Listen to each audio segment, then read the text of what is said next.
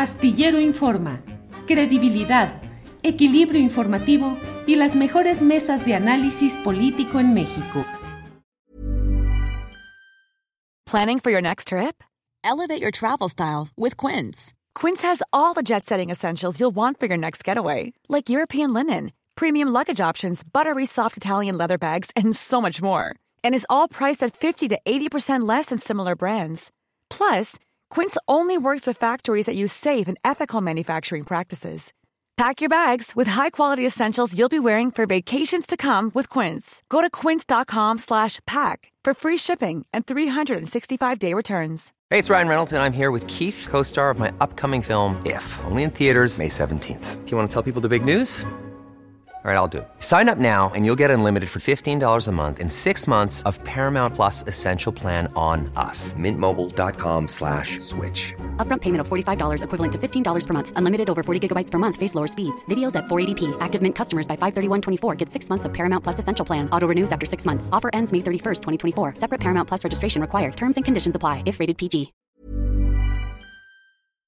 Astillero Informa, credibilidad, equilibrio informativo y las mejores mesas de análisis político en México. Ricardo Valderas, buenas tardes. Julio, buenas tardes. ¿Cómo estás? Qué gusto volver a verte. Igualmente, Ricardo, realmente me da gusto verte y, y además poder uh, eh, recordar trabajos de investigación que has realizado como este, muy actual en estos momentos, lo que has hecho en Poder Latam, en este caso el reportaje La mafia de la ciencia. ¿Qué encontraste ahí y qué podemos actualizar a lo que está sucediendo ahora, Ricardo, por favor? Este pequeño resumen que haces me parece mm, sumamente interesante y además necesario para abonar la discusión, dado que considero igual que, que tú que la comunidad científica son los primeros interesados en entender qué es lo que está ocurriendo detrás de, de esta, digamos, desde mi percepción, mal llamada persecución científica. Es decir, hace un año y medio en Poder publicamos una serie de reportajes en donde, entre otras cosas, hablamos del Foro Consultivo Científico y Tecnológico. Y voy a comenzar desde cero ah, porque creo que es necesario mm, eh, remencionar toda, digamos, eh, el grupo o el equipo de gente que estuvo operando para intereses que no necesariamente son los estipulados en, ah, en las leyes de ciencia y tecnología. Ah, bueno, la ley de ciencia y tecnología, específicamente, digamos, adentrándonos en el caso del foro, se publica el 5 de junio del 2002, Julio. Mientras que el foro, el Foro Consultivo Científico y Tecnológico, este que está siendo acusado ahora por la Fiscalía de Gersmanero, se constituye frente al notario público Ángel Gilberto Adame ah, el 29 de noviembre del 2002, el mismo año, y finalmente el estatuto con el que este grupo de, científicos o, la, mayoría de las personas que, digamos, están eh, solidarizándose con, el, con, el, gremio, apelan a que es legal, se publica el 9 de diciembre del mismo año. Es decir, ah, la ONG aparece antes de que exista algo que la norme. Esto es, es, una, una, pieza clave para entender el problema porque eh, escuchando varios ah, comentaristas durante la mañana, ellos hacen una asimilación entre que el CIDE es una ONG, la UNAM tiene ONGs ah, o, ACDCB, digamos, siendo más específicos en la, razón social.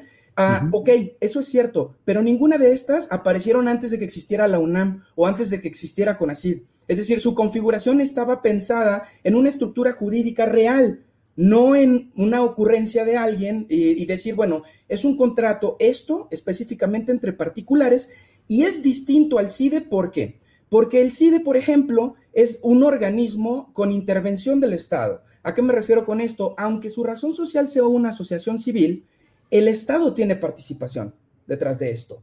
En el caso del foro, no es así. Aquí tengo el acta constitutiva y los constituyentes no son el CONACID, no son secretarios de Estado, no son órganos independientes del CONACID, es decir, son dos particulares que ahora mismo legalmente son los dueños de la casona en Coyoacán por la cual se les acusa por desvío de recursos.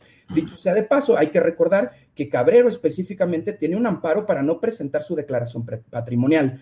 Esto, digamos, abona a entender el contexto y, aterrizar en un, no es una cacería en contra de académicos. Aquí hay un, hay un caso de estudio que, bueno, más allá de, que si las causas penales que se les imputan son proporcionales o no, yo creo que esos son juicios de valor y, no un resultado de un proceso periodístico, que ese es nuestro deber, ¿no?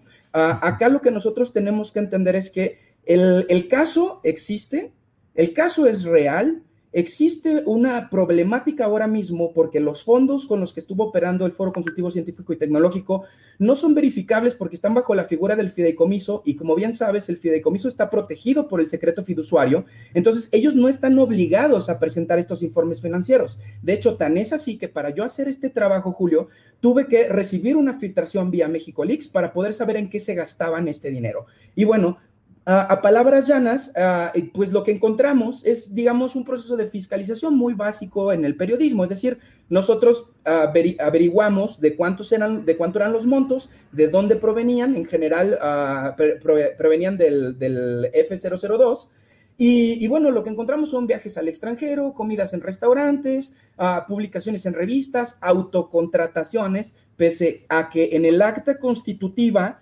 dice claramente en uno de sus artículos que ellos no pueden ser beneficiarios de, recursos, ellos mismos se contratan y de hecho el gasto mayoritario de los últimos dos años de la administración de Tagüeña en específico, que dicho sea de paso, también está en este proceso judicial, bueno, son para operar este supuesto foro. Ah, ¿Cuál es, ah, digamos, la raíz jurídica detrás del por qué se está iniciando este proceso? Bueno, porque hay aproximadamente 50 millones de pesos al año que no se pueden verificar, que sus autores están evadiendo su responsabilidad para entregar sus ah, declaraciones patrimoniales, que ahora mismo se desconoce quién es el propietario o propietaria del inmueble y que, bueno, Ah, bajo los estándares del mismo estatuto del CONACID, pues prácticamente todos los proyectos a los que fueron beneficiarios, porque además licitaban dentro de, de, CONACID, pues fueron ilegítimos porque las reglas de operación decían que tenían que ser utilizados en, programas estratégicos y no en la manutención. La misma Julia Tagüeña es la quien me da la declaración a mí, de hecho sale en alguno de los videos, en donde asegura que el 100% del dinero que tiene el foro pertenece al Estado. Y si pertenece al Estado, tiene que ser fiscalizable, Julio. Ahora, de todos estos datos eh, que mencionas, eh, Ricardo, em, pagos de asuntos personales no fueron dedicados a investigaciones, a proyectos que rindieran frutos, que se conociera, se invirtieron 50 millones para tal asunto. Eh, ¿En qué se fue todo ese dinero? Ya nos lo platicas, pero no hubo nada que que pretendiera justificar con resultados toda esa inversión de dinero público en un órgano que finalmente en su estructura pretende o es privado?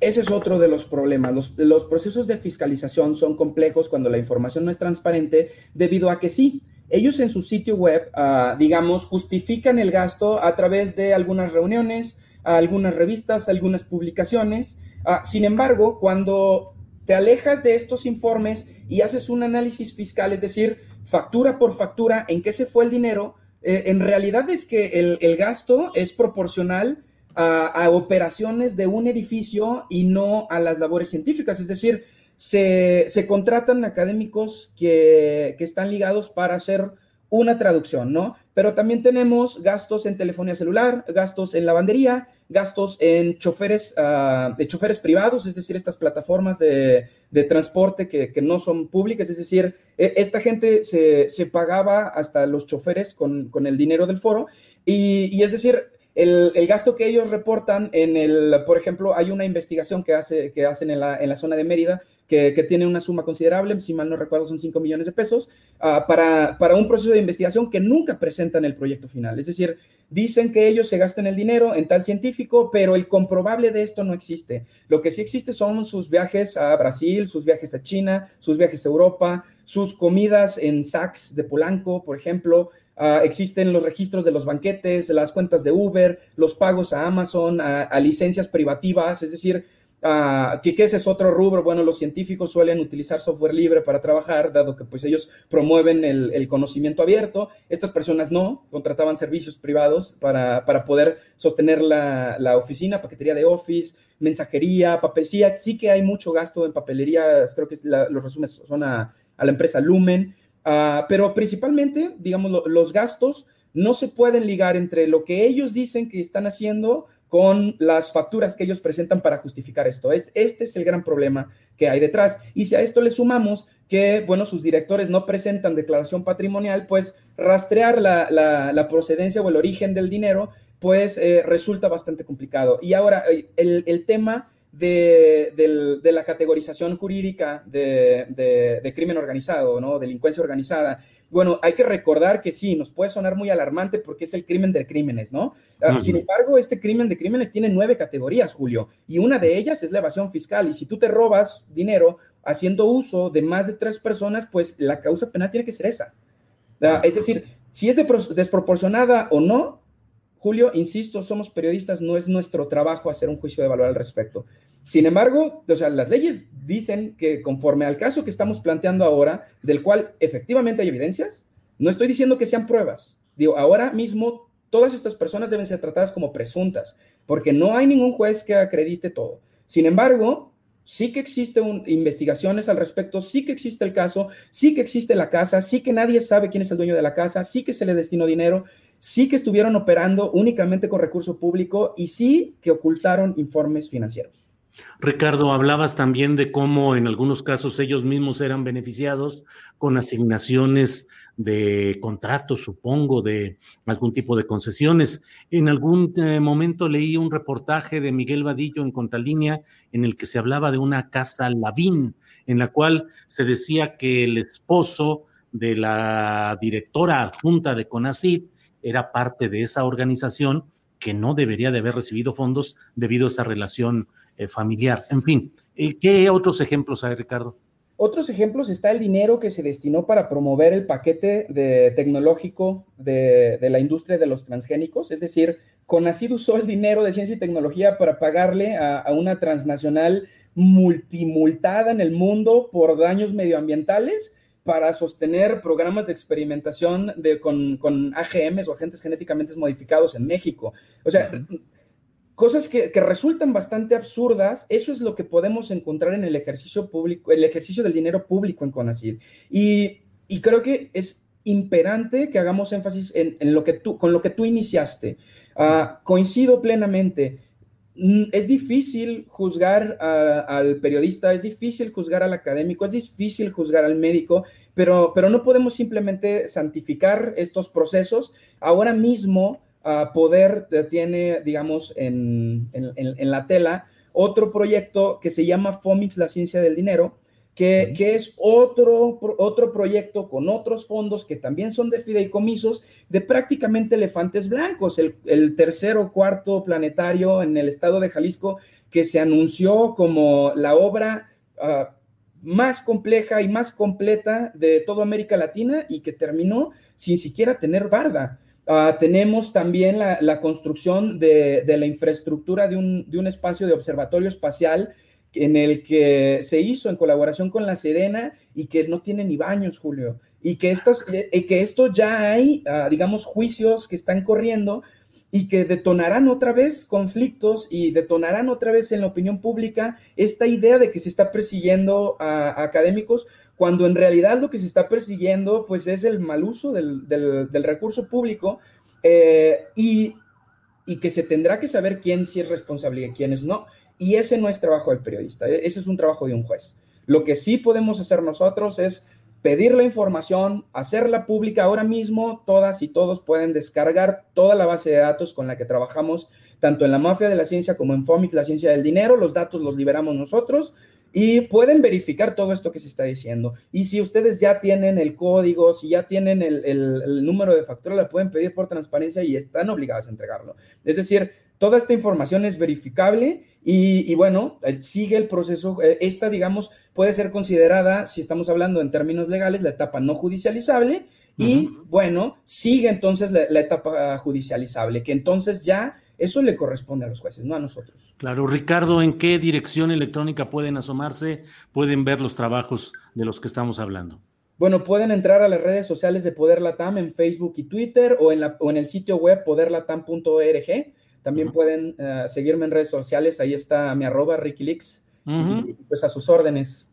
Bueno, Riquilix, Ricardo Valderas, muchas gracias por esta oportunidad de asomarnos al trabajo que detalladamente has hecho y seguimos en contacto, que este tema va a dar todavía para hablar buen rato. Gracias, Ricardo. Un gran abrazo, hasta luego. Igual, hasta luego, gracias, Ricardo. Para que te enteres del próximo noticiero, suscríbete y dale follow en Apple, Spotify, Amazon Music, Google o donde sea que escuches podcast. Te invitamos a visitar nuestra página julioastillero.com. Hi, I'm Daniel, founder of Pretty Litter. Did you know cats tend to hide symptoms of sickness and pain? I learned this the hard way after losing my cat, Gingy. So I created Pretty Litter, a health monitoring litter that helps detect early signs of illness by changing colors, saving you money and potentially your cat's life. Pretty Litter is veterinarian developed, and it's the easiest way to keep tabs on your fur baby's health right at home. Go to prettylitter.com and use code ACAST for 20% off your first order and a free cat toy. Terms and conditions apply. See site for details. Hola, buenos días, mi pana. Buenos días, bienvenido a Sherwin Williams. ¡Ey! ¿Qué onda, compadre? ¿Qué onda? Ya tengo lista la pintura que ordenaste en el ProPlus app. Con más de 6.000 representantes en nuestras tiendas listos para atenderte en tu idioma y beneficios para contratistas que encontrarás en aliadopro.com. En Sherwin Williams somos el aliado del PRO.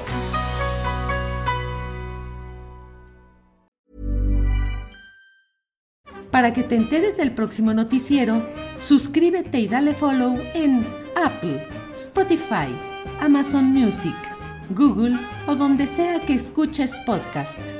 Te invitamos a visitar nuestra página julioastillero.com.